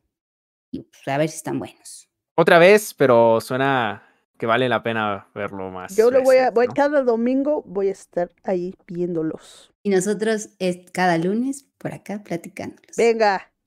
Oh, vaya, vaya. Va a estar interesante. Yo, pues, voy a tratar de. Pues ve la de serie, no, no, Vamos a ver qué tal. ajá, sí. Vi el primer capítulo hace tiempo, ¿sabes? Y la verdad es que fue como de. Ah. ¿Eh? mal. ¿Viste el primer capítulo y te quedaste de, ah, nada mal? No, pues vela otra vez, amigo, porque yo No, así pues no que- quedé. Que tras haber visto este Dragon Ball, dije, no. No, nada pues supera- Goku nada, le gana a Cada todos, quien. Go- claro. Goku le gana a todos estos güeyes, ¿para qué? Menos al Chapulín Colorado, ¿eh? No, ese está muy roto. No, la neta sí, sí la voy a ver. O sea, cuando dije, ah, qué pedo, hermanos norteños, está, está muy loco. Pero bueno. Ya será para otra ocasión. Vamos a las recomendadas locas. Recomendaciones caladas, recomendaciones garantizadas. Listo. Eh, amigos, amigas. Pues si han llegado hasta aquí, pues muchas gracias. Vayan dejando su super duper chat, su comentario. Únanse a miembros, por favor, porque ya llegamos a la sección de recomendaciones, donde todo lo que les recomendamos está en streaming, incluyendo, por supuesto, el Festival de Cine de Torrent. Pero bueno, amigas, ¿a quién de ustedes les gustaría comenzar con sus bellas y bonitas recomendaciones? Ah, si quieres tú, Miguel, porque nosotros ya hablamos. Eh, Perfecto, dale va. tú, amigo. Miren, como hoy vengo muy otaku, ¿no? yo les voy a dar un top 5 para espantar viejas en la conversación. No, yo les voy a recomendar Segunda este, cita una- no habrá, pero sí. pero, por Pero lo ya se sabe el canon de Dragon Ball. Muy bien. ya sabe qué sí es canon y qué no es canon. No, a ver, les voy a eh, recomendar, creo que una de las mejores, no es película, es episodio especial, ¿no? Y creo que es uno de mis favoritos y sinceramente uno de los mejorcitos hechos. Creo que no es canon o es más o menos canon. Y de repente ya descanonizan y canonizan cosas que, que, que solamente Akira Toriyama sabe. Bueno, es eh, Los Guerreros del Futuro, Gohan y Trunks, el capítulo especial que salió en el 93, cuyo título original es Tetsubo e no Hanko. no sé si lo hayan traducido exactamente como estaba en su versión Wow, japonesa, pero no importa. En, en la serie, este, teníamos esta, esta parte, ¿no? Donde de repente llegó un, un peliazul, ¿no? A, a decirle a, a los guerreros Z que se prepararan porque en el futuro iban a haber dos androides muy rotos que iban a matar a, todo, a todos en el mundo, ¿no? Muy crueles. Y entonces, este, pues todos como que se quedaron con la duda, bueno, ¿y cómo habrán sido estos androides en, en su realidad? Ujú. ¡Boom! Nos dan un capítulo especial en donde tenemos, creo que, una de los de las historias en donde no involucran, de hecho, justamente ni a Goku, ni a Vegeta, ni a los protagonistas que ya estamos siempre acostumbrados a ver. Y es justamente con Gohan y Trunks, ¿no? Gohan siendo un mentor, un, este, joven adulto que está enseñándole a un adolescente temprano eh, a utilizar sus, pues, sus poderes, ¿no? A, ser un, un defensor de la Tierra en, una, en un planeta post-apocalíptico, ¿no? Devastado. Es, eh, es muy interesante porque aquí le dan un, giro refrescante al- a, la serie que de por sí, si ya estaba yéndose a un tono mucho más serio, más maduro, aquí se lo dan muchísimo más este, serio todavía, ¿no? O sea, le, aumentan la intensidad, le, le aumentan el, el melodrama y creo que tiene eh, una dirección de, en cuanto a, a momentos, ¿no? O sea, por ejemplo, la, la transformación de, de Trunks creo que es icónica, ¿no? O sea, tiene un gran peso visual, ¿no? O sea, no solamente que sea el hecho de la lluvia, sino también el juego de planos que por ahí se lleva, el ritmo, me parece que es todo una, un gran acierto. Eh, está dirigido por Yoshihiro Beda, que creo que es lo mejor que ha dirigido respecto a Dragon Ball, que, ya que también por ahí hizo un especial de Bardock, pero la del 2011.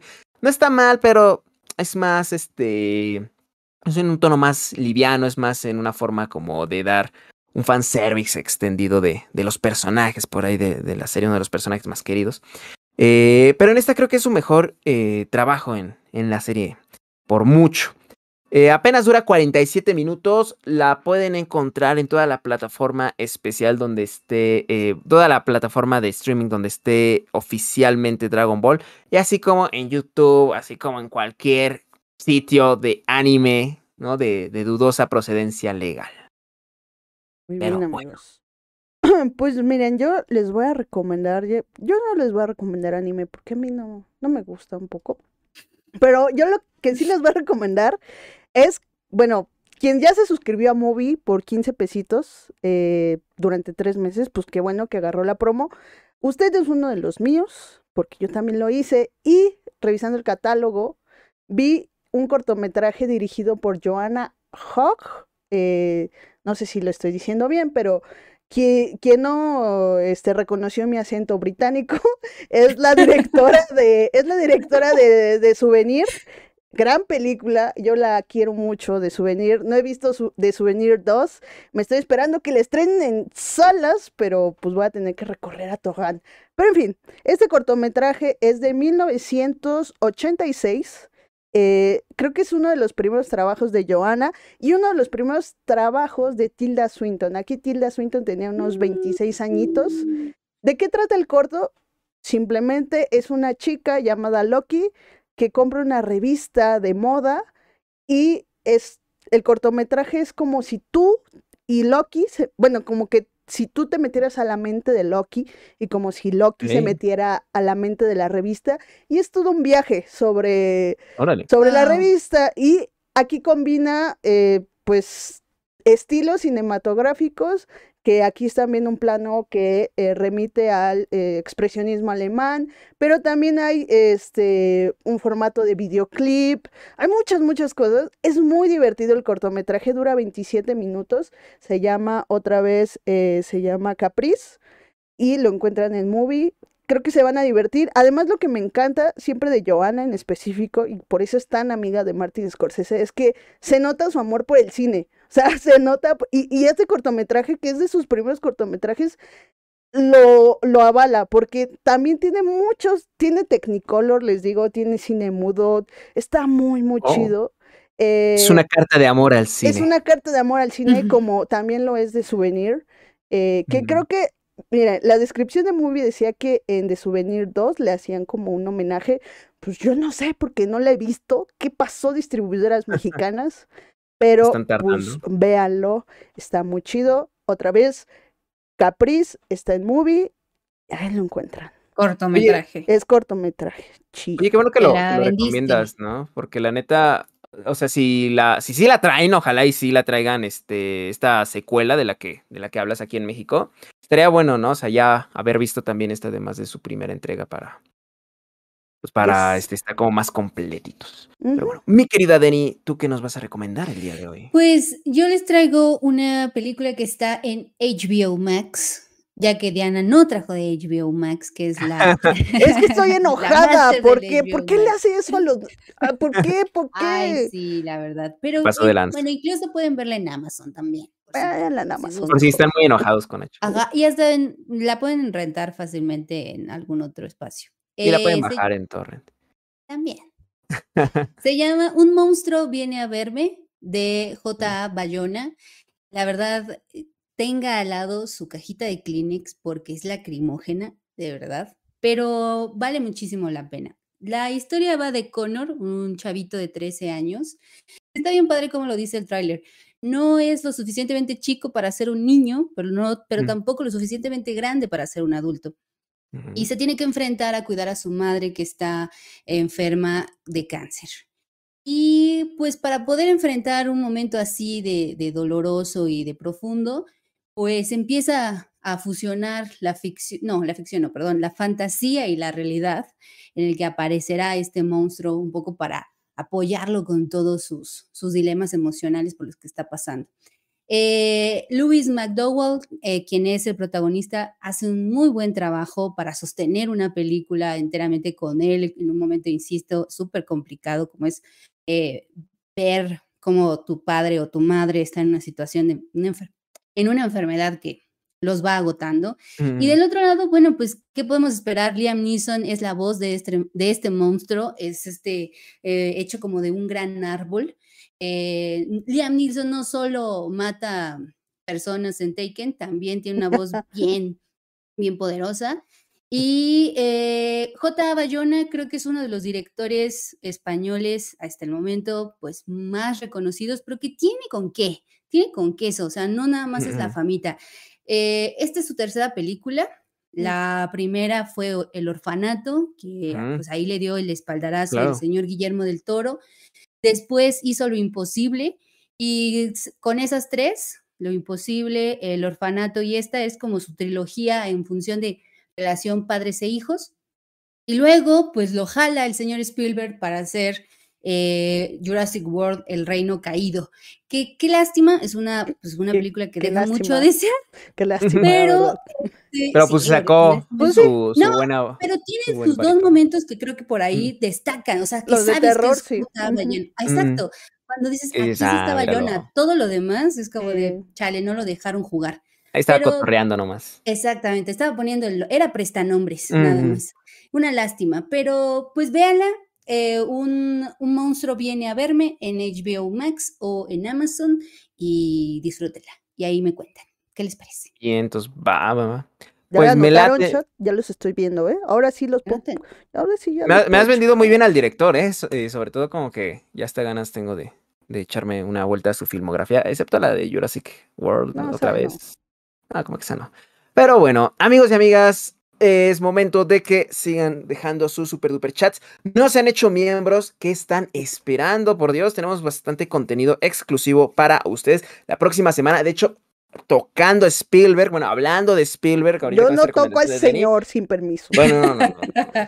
Sé que te puede sí meter lo- una yo- demanda, pero así. Pues, Yo sí lo tocaría, pero con cariño. Pero bueno, eh, a- hablando del señor Spielberg, este, la próxima semana vamos a hacer un exclusivo para miembros eh, sobre encuentros eh, cercanos del, del tercer tipo. Sí dije bien el título, ¿verdad? Porque sí, yes. me, me confundo mucho con el programa de Jaime Maussan.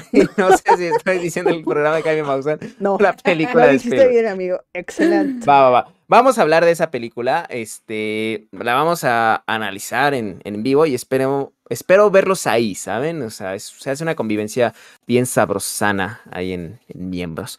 Pero bueno, hablando de ustedes, nuestro querido público, vamos a pasar a leer los super duper chats que tenemos atrasados desde hace dos podcasts. Vale, pues. Venga, Ya. cortinilla. Tu apoyo hace posible este espacio. Productores del podcast. Productores del podcast. ¡Listo! Vientos. Muy bien. ah, ¿Qué les parece si primero leemos los de los de hoy, no? Los de ahorita. Los que- de que- ahorita, a ver, Ah, este, que ahorita acá, está la, la fíjense, bandita. ahorita yo los acomodé en pantalla, ahorita ustedes están viendo, querido chat. Ah, es verdad. Oh. sí. A ver, está saluden, primero. amigos, saluden, se van a ver en vivo. ¡Uh! Ustedes, esto obviamente es para la banda de YouTube, porque Sí, en no, Spotify, pues, nada, nos van a escuchar comentar. Las preguntas no van a ver nada de lo que sale en pantalla. Va que va. Aquí está el primero. Si quieren, yo lo leo. Es Va. Yami, que se hizo miembro o miembra durante nueve mesesazos. Ya lleva siendo cinéfila Yami, gracias. mamadora. Yami por- ya es de la familia. Ya, ya es de la familia que no, esperemos, no somos como los Targaryen, no, no somos esas cochinadas. No, no. No nos no disputamos la, asustes. la No, silla no, gamer no. de, de, de Jera. Vamos a poner aquí Exacto, que de yo la necesito, ¿eh? Que debería, debería pasárseme a mí, pero no digo nada. Está va. Bueno, ya me dice, ¿cómo llegaron a GOT? Eh, yo... A Great Teacher Onizuka. No, a Game of Thrones. Exacto, evidentemente, Miguel. Eh, pues yo, eh, para contar mi experiencia, un amigo, que ya no es mi amigo, este... me- No, ¿qué me ahí? Cuenta pues, chisme. Mira, les voy a contar el chisme. Chisme, sí. En Te acercó a Game of ocasión. Thrones y dijiste, cabrón, arruinaste mi vida. En otra ocasión. Pero él siempre me insistía, vela, vela, de verdad. Pero a mí, los relatos eh, medievales como que no son mi fuerte. Entonces yo le decía así de, no, pero es que me da hueva. Y ya cuando, después de mucho, mucho insistirme, este, la terminé viendo. Y pues me agarró. O sea, por eso te decía, yo quedaba tan sorprendida de que viste el primer capítulo y no seguiste viéndola. Porque yo vi el primer capítulo y dije, quiero saber más qué va a pasar. Esto es en serio, esto está pasando. Eh, y así llegué y así me Mm. enamoró God. Y pues no sé, Denny, ¿tú cómo llegaste? A mí a- me- sí me pasó algo similar, me la recomendó el güero, el buen güero, Luis Enil, colaborador de Sum F7. Este, y yo, o sea, de alguna forma sí tenía interés por ver la serie, pero pues era pobre, no tenía HBO Max, no existía, creo, no tenía forma de Todavía no. verla. Era HBO, nada este, más. Yo también la vi en solo era Togán. HBO. Yo la vi en el festival de Y- Togán. Ujú. Pues sí, ni modo. Eh, afortunadamente él tenía la primera temporada en DVDs. Me dijo, toma, que por cierto, no se la ha devuelto. Perdóname, güero, pero está bien resguardada, no, no me la he volado. buscando Por sus eso, DVDs. sí, por eso estoy aquí declarando que no la he entregado, pero no me la voy a volar. Este, A ver, y así, así fue como eh, le entré a la, a la serie. Y sí, a mí sí me atrapó. El primer episodio sí me así de... "¿What?". Y de ahí para el real. Miren, miren, la les voy a confesar algo. Este, yo vi ese primer capítulo ¿no? Porque es cagado porque todas las historias están conectadas. Porque también otra persona me estuvo, insiste, insiste, diciendo, no mames, no has visto este Game of Thrones, no mames, ya terminó esta temporada, qué pedo, no mames, tienes que verla. El chiste es de que eh, fue una exnovia, ¿no? En ese momento estábamos en una relación. Y me acuerdo que después de insistirme tanto, pues, me, o sea, prácticamente me encadenó, ¿no? Y me, me puso este masking así en la boca mm, para que no pudiera opinar. Dijo, ¿vas a ver el primer capítulo? Ya después me lo quitó para decir, oye, está muy chido esto. Eh, ¿Qué? ¿Está muy chido el que te pueda amarrar o está muy chido? no, no, le dije, está muy chida la serie. no sé. No, No no, sé. eso, eso ya entrará en, en Intimidades un- aquí no, por favor. eso no. ya entrará en algún especial ya de clasificación C. No, eh, la verdad es que ya no, ya no la seguí viendo porque ella me dijo, oye, la, va- vamos a ver el segundo capítulo tal día, ¿no?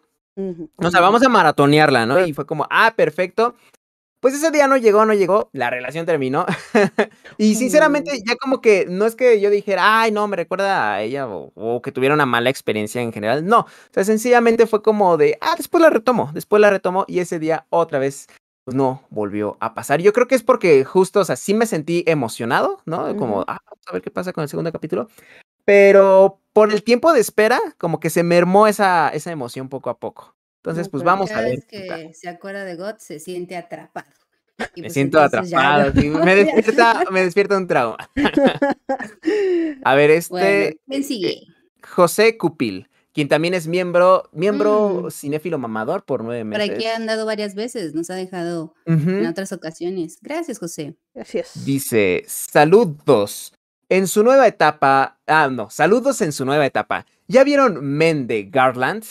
¿Ya vieron Men de Garland, chicuelas? Yo, Nelson Mandela.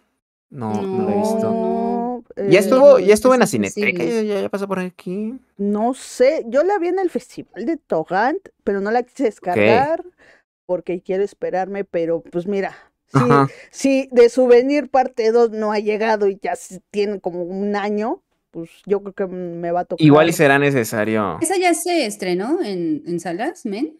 No sé, creo que ya, creo que ya, en Estados Unidos ya, creo. Pero no. Probablemente, es que aquí está raro. A ver. Ah, México estreno. Vamos a googlear. Según yo, mm. no, no está previsto. Mm, mm. Mm, mm. En Está eso, no, Viene Bueno. distribuida por A24. En una de esas puede llegar a la cineteca, ¿no? ¿Quién Pues sabe? sí. Who knows? Pero Vamos no, no la hemos visto, amigo. Si tú ya la viste, acuérdense de dejarnos sus reseñas en Super Thanks porque las vamos a leer. Pues no Sí, sabemos cuándo, pero pues cuando haya muchas, sí, ¿no? sí. Cuando, cuando juntemos Cuando varias. ya haya un bonchecito. Exacto. mm, Entonces, sí, dejen sus reseñitas en, en super gracias. Pero para véndala, así como. Miguel les vendió Goku, así, así vendan. Me encanta cómo dicen Goku. Oh, que la, ¿cómo se dice? No, es que es así como, no, es que es como mi mamá le dice, ¿no? Así como, ay, estás viendo Goku otra vez. Y es como, Oh. Y ni siquiera sale Goku. y no sale Goku. Perdón, ya me convertí en no señora, ya, Goku. perdón. A ver, Va, a ver, siguiente. ¿quién eh. Denny, este. A ver, a ver, a ver si no se me pasó ninguno, pero creo que es Matías Escalante también. Exacto. Matías ya lo hemos visto por acá varias veces. Se hizo miembro por ocho meses. Muchísimas gracias por ocho meses más. Venga, en nosotros, Vamos por los muchas 150. Vamos por los Ujú. 150 Sí. miembros. Y nos deja un mensajito. Extrañaba esta interactividad en vivo. Nosotros también. Sí. Con corazoncito. La neta sí. Sí, la neta sí. está más padre, más cotorro. Yes, yes, yes, yes. Muchísimo más. Va, ¿quién Este, sigue? Digo yo, Mi querida Diana. Ay, épale, entonces, si, si están viendo la pantalla ahí un poco, es que estoy buscándolos. Aquí está. Ahí luego, Emilio, luego abajo, ¿no? Ah, sí. Emilio Burgueño. Dice, Qué buen apellido. Oliwis, sí, burgueño, como hamburguesa, pero burgués. Eh, Hamburgueño. sí. Norteña, ¿no? Bueno, Dice Sí, Oliwis. Ol- Oliwis para ti, Emilio Oliwis. Burgueño. Venga, Miguelón. Muchas gracias por estar por acá, Emilio. Muchas, muchas gracias por desvelarte con nosotros. Y apenas son Pues 9.29. no sé, habrá alguien que se duerma a las 8 de la noche. Bueno, sí, es verdad. Igual en una esas- Por ahí vi a alguien que dijo adiós, ahí nos vemos. Yo, pues adiós, Adiós. que le vaya bien. Se aburrió. Tenía, que dormirse, ¿no? Pues tenía que levantarse muy temprano a las ¿Qué tal si tienen que pararse a las 3 de la perdón. mañana? No, pues Sí, aquí no, se no, quedan. Si no, ni vengan. No, no Póngalo somos migajas. para, para soñar. A ver.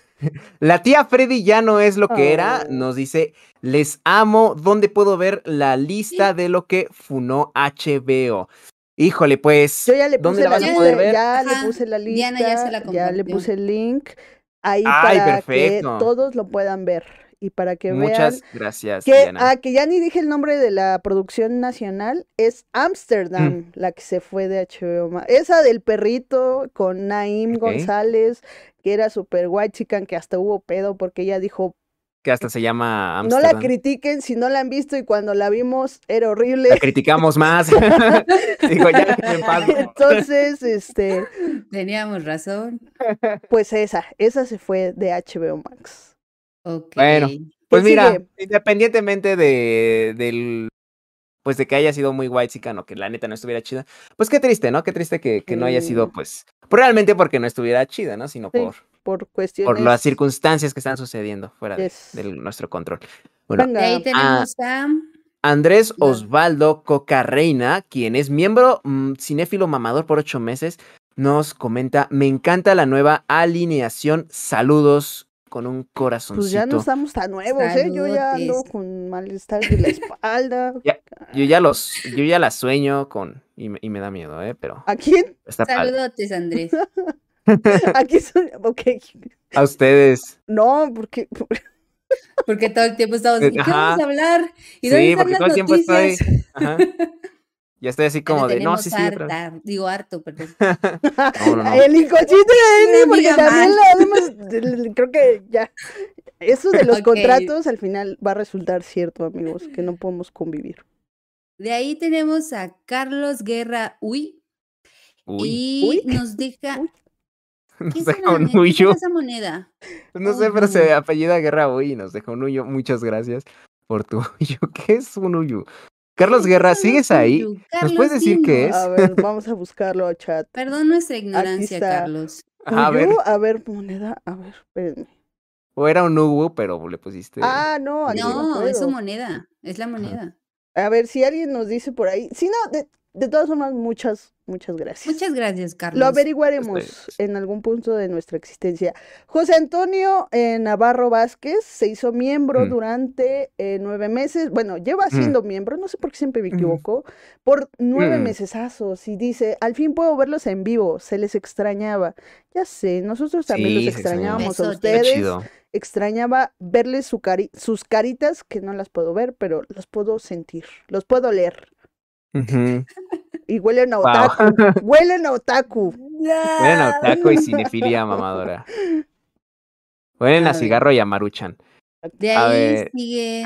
¿lo lees, Miguel? No, no, no, vas, vas, vas, tócate, toca. A ver, ya lo encontré. Eh. Exia Junior con Mm. 100 pesotes. Muchísimas gracias. Y dice: gracias, Saludos señorita a todos. Saludotes.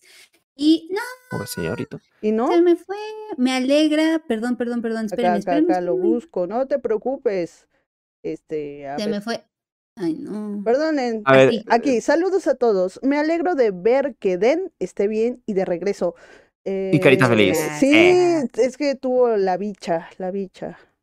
Sobreviví al cobicho y ya estoy acá de vuelta. Muchas gracias. Muchas, Yay. muchas gracias. Digo yo, ¿verdad? También se hizo este Exia Junior para comentar que se hizo cinéfilo mamador oficial. Venga, Bien. no nos Ah. dejaste Bienvenido, comentario, pero Bienvenida. Bienvenido. No, sí, es, es la misma persona quien acaba de Ah, leer. sí, cierto, perdón, perdóname, Sí, sí. perdóname. Perdóname. Y por acá nos dejaron Tonatiu, que por cierto, Tonatiu nos Mm. eh, dice que seguramente el Uyu es moneda boliviana. Entonces, pues no Ah. sé, Tona, pero muchas gracias por tu O de. Uruguay. Eh. Ah, dice, ah, no, es de Uruguay. Ay, muchas Uruguay. gracias. Ah, Uruguay, Uruguay. Gracias por, Pero por el sus Tona monedas uruguayanes. Siempre aquí, el Tona. Siempre Saludos, apoyando Tona. a la banda. Saludos. Incluso Tonatiuh Aguilar nos deja unos 10 pesotes. Sí, sí, sí. Muchísimas gracias. Gracias, Tona. Tona. Venga, y Besos. últimos dos superchats eh, de ahorita de en vivo. De Lourdes. Lourdes, Lourdes Guzmán, siempre nos estás apoyando. Gracias, gracias otra vez por ese super apoyo que siempre que te apareces nos das. Neta, un abrazote. Nos da 200 pesotes, muchas gracias, la verdad. Mira, y nos pone un emoji de, de un abrazo, nosotros así. Estamos súper contentos de recibirlo. Se hizo cinéfila mamadora. Exacto, ya cinéfila puede- mamadora. Genial. Ya puede disfrutar de los episodios de Coraline, de Canoa. De- ¿De, Exacto. qué más, amigos? Porque ya se me olvidaron de de, The Thing. Thing, Sí, The Thing. este, A ver, lo voy a abrir. Sector 9. Membership. Sobre, sobre los bo- De Rocky Horror blockbusters. Show, de Sí, Rocky cierto. Horror Picture Show, Sí, claro. sí, sí, de Arkane El, espe- el especial de Cronenberg. También, exacto. Cuando Ah, pusimos a enfrentar a este a los grandes directores de, de este de Thor, ¿no? Que se de pelearon a- Marvel, sí, sí, sí. de Marvel, ¿no? El cine LGBT, ¿no? El especial LGBT. No, sí, sí, tenemos Blockbuster, paranoia, este, la paranoia macartista. Tenemos un buen catálogo en miembros, amigos. No sé por qué. por Y vienen no, más. no vemos y más. vienen ¿eh? mucho más. Vienen más, vienen este, hasta contenido que estaría prohibido aquí en YouTube, amigos. Nos vamos a arriesgar para Ya hacerlo hasta, en hasta se trabó Miguel. Me no trabé así de, no, faltar más esto". está muy cabrón. Tanta emoción. Ay. A ver, eh, pues ya se acabaron los superchats de acá, pero Los de hoy. hay, hay más superchats, ¿no? De la, Sí, hay de rezagados, la- hay del programa rezagados. pasado. A ver, Entonces- vámonos con los del programa de Sandman. ¿Les late? Sí, sí, me late, me late. A ver. Ok, a ver. De ahí tenemos a Alejandro Félix Vázquez Mendoza con 100 pesotes. Muchísimas gracias, Alejandro. Y por acá nos pone, gracias por sus puntos de vista y contenidos. Iré al ciclo de terror. Y esto es por ti, Denise. Ah, caray. Gracias, Alejandro. Pues, este. Pues, ¿qué, qué ciclo de terror? ¿Qué ciclo de terror fuiste a ver, y amigo? dos, pues qué chido que, que lo haga. Por, ¿Cómo es? Por mi madre nací, pero por Denny voy al ciclo de terror. ¿A cuál? No lo sé. Perfecto. Espero que esté, esté bueno este ciclo de terror, si no, va a venir y va a decir que quedó traumado por mi culpa. Sí, te vas re- terrible estás siendo responsable. Por favor. Oye, por pero, favor, pero Alejandro, no, o sea, más allá de que no sepamos qué ciclo de terror, qué chido que, que se avienten a ver películas, ¿no? Por, por nosotros, o bueno, por Denny, Sí. pero, Denny. pero que lo hagan, que lo hagan, eso es lo importante. Hashtag, exacto. Exacto, quiero ver esos hashtag. Quiero verlos. Que ya los estamos viendo en pantalla, ¿eh? A ver. ver, el siguiente. A ver, es que no sé si lo tenemos en el mismo orden, pero, pero bueno, leo el de la tía Freddy ya no es lo que era, que nos había puesto en Sandman. Ah, aquí andamos. ¿Qué opinan de lo que pasa en HBO? Bueno, pues, pues ya opinamos, pero qué, qué feo, ¿no? Qué feo, eh, pues qué feas cosas estos ejecutivos, estos ejecutores. Está muy de la Gaber. Mm. Y todo apunta a que las cosas se irán en peor, amigos y amigas. Así que váyanse despidiendo de sus series favoritas y de su felicidad. Es, es un maltrato para creadores y un maltrato y un maltrato Así, así para de audiencias. indignada está Denny que ni puede articular palabras. Como, enoja. Porque, ¿cómo es eso que las mujeres queremos ver puro reality show? Pues ¿Qué así es la vida, Dini. Ya tenemos que cambiar nuestros gustos porque HBO nos dice. Sí, sí. HBO dice. ¿qué pedo? Ustedes no están siendo mujeres de Adebis. Oye, eh, y nada más para rápido, porque habíamos dicho que los miembros también gozan de ciertos privilegios. Blan- Mm. Blanche in Chains dice, por cierto, su especial de Mm. Coraline estuvo de huevos. Ella puso en el cierto, dijo corazones, y dijo saludos, Huevos igual corazón. saludos y besos adorados. La neta estuvo muy, muy chido. No he visto la gracias, película, yo no soy como aquel señor que dijo que iba a ir al ciclo de terror por Denny. Por mis amigos, no he visto Coraline, pero ya la voy a ver, ya la voy a ver cuando Sí, tengo tiempecito. verá. Échate la oportunidad, te va a gustar. A ver, también en el de Sandman, este Iván Álvarez Barba, quien es miembro por ocho meserrazos, nos comentó, mi yo adolescente llora de felicidad con Sandman. Bro, yo te entiendo, la neta es de que cuando la vi anunciada y que iba a estar este Neil Gaiman detrás, ¿no? Fue como, bueno, mames, abracé mis cómics, ¿no? Así que, que Te dormiste con ellos. Yo quiero No leer tanto, los no tanto. cómics. Yo quiero leer los cómics. Sí. ¿Ya vieron el último capítulo? Ustedes que. Bueno, Denny, tú que viste, leíste ya el cuento. Sí, no, no, he- no he tenido oportunidad. No. Tuve que ver la Holka antes que... Sí, pero- hubiéramos visto este Sueño de Mil Gatos antes que Oh, la Sí. perdón, de verdad. Lo siento, amigos. Oh, está bien, está bien. ¿Ya no la viste, Diana? ¿Te gustó? ¿Cuál? ¿El capítulo? No, yo tampoco lo he visto porque tuve que ver Hay la que verlo, que verlo. Exacto. Sí, chale, igual que ustedes. A ver, amigos. a ver. ¿Qué otro está por ahí? Encontré el de Alfredo Cortés, que se hizo miembro por nueve meses más. Más bien, ya era parte de la comunidad cinéfilo mamadora y extiende ese, ese bonito gusto por la cinefilia nueve meses más. Y nos dice, hola, ¿tienen buenas expectativas por los Ariel? ¿Por la Mm. premiación?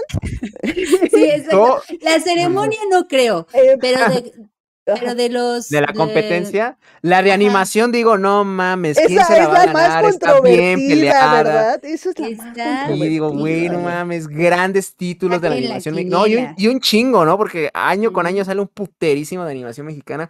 No, que hasta Japón nos mira con envidia, ¿no? Que dice, no mames, ¿cómo le hacen para sacar tanto y tan de tan buena calidad? Está cabrón, está cabrón. Pero bueno, platicamos un poquito de las que están nominadas a mejor película y mejor documental, y creo que ahí sí hay bastante carnita. Vale, eh, bueno, la, la emisión, como lo que hagan, igual esperemos ahí que, le, que también le echen ganitas, pero de mientras, ahorita está eh, rumbo al Ariel, la semana de, para que puedan ver las películas. Entren, búsquenlo así en Google para que eh, aparten su ticket y es de verdad nada más por un día. O sea, la película no va a estar más de esa función, por así decirlo. Y hay cosas que valen mucho la pena. Sí, sí, sí. Sí, de hecho. Por eso yo creo que me entusiasma que venga el Ariel porque es la oportunidad para ver Mm, mm. las películas que no viste. Pero sí, la Sí, premiación, pues no, no, no tengo mucha fe. Sí, la verdad. Lamentablemente, pero pues es la mera verdad. Bueno, Azuquita Pam. eh, Azuquita, este, tú siempre nos estás apoyando, así que un abrazote. Quien es miembra, miembra por nueve meses, ah, nos comentó en el de Sandman.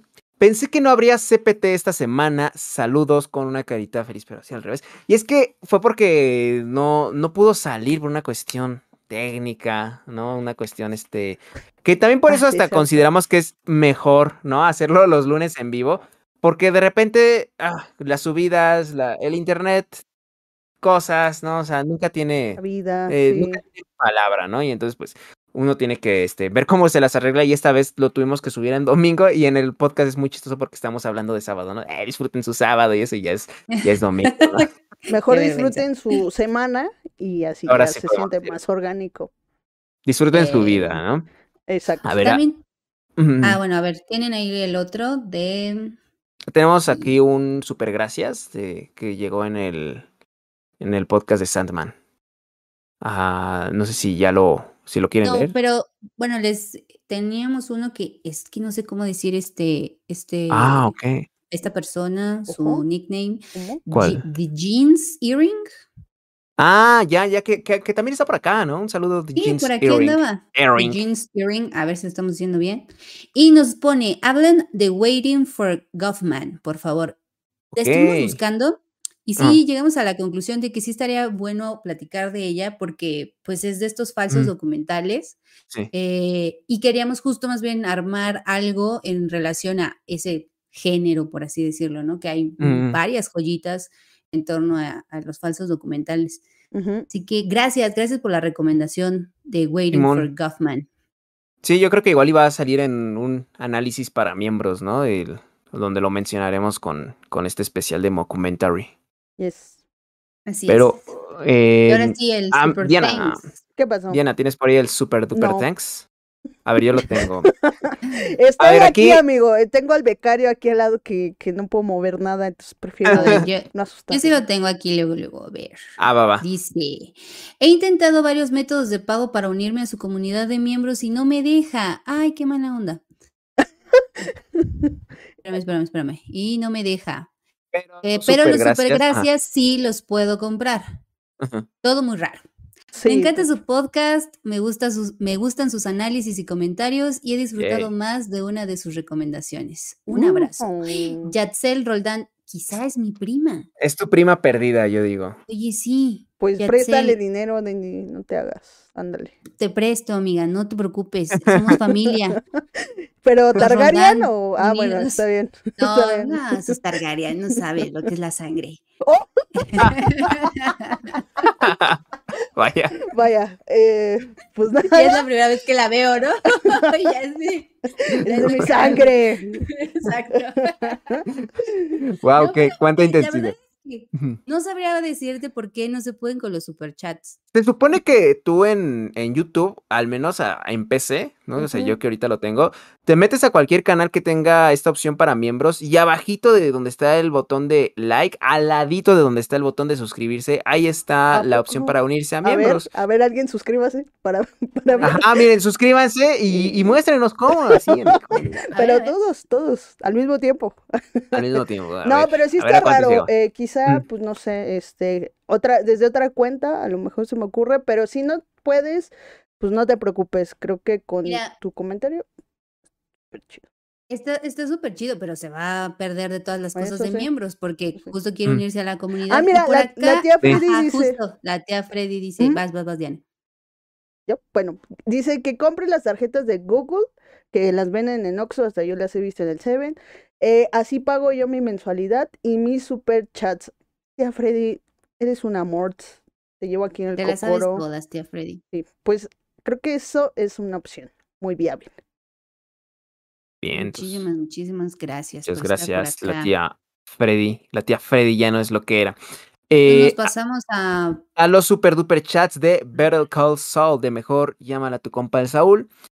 Eh, tenemos aquí a, otra vez a la tía Freddy, ya no es lo que era. Tía Freddy, neta, te queremos, aunque ya no seas lo que eras. Eh, nos dice, hola muchachones, aquí llegando y apoyando y nos pone emojis de abrazos. Pues muchas gracias por ese apoyo, ¿eh? Muchas Ay, gracias. gracias, tía. Gracias. A ver el siguiente. A ver quién tiene El siguiente, tengamos por aquí a Miltri con 50 pesotes. Miltri. Miltri, muchos saludos. Y pone, te extrañaba, Mildred. Yes. gracias por estar por acá. Pero qué buena serie fue Better Call Saul. Y un emoji con harto corazoncito. Está todo Esa carita enamorado. es- sí, enamorada, esa carita soy yo, me representa verdaderamente cuando Eso. hablo de Better Call Saul. Sí. Una maravilla, una maravilla. Ah, mi querida Diana, ¿tienes el de. el No último? tengo nada, vuelvo. El, el, el becario está. Claro, pues es que andas. Perdón, Este, ya, sé cómo- ya amigo, te dije, ¿quieres que sea multitasking y aquí? eh, no me pagan lo suficiente, la verdad. Perdón, perdón, perdón. Ya, mira, yo, este, yo lo leo.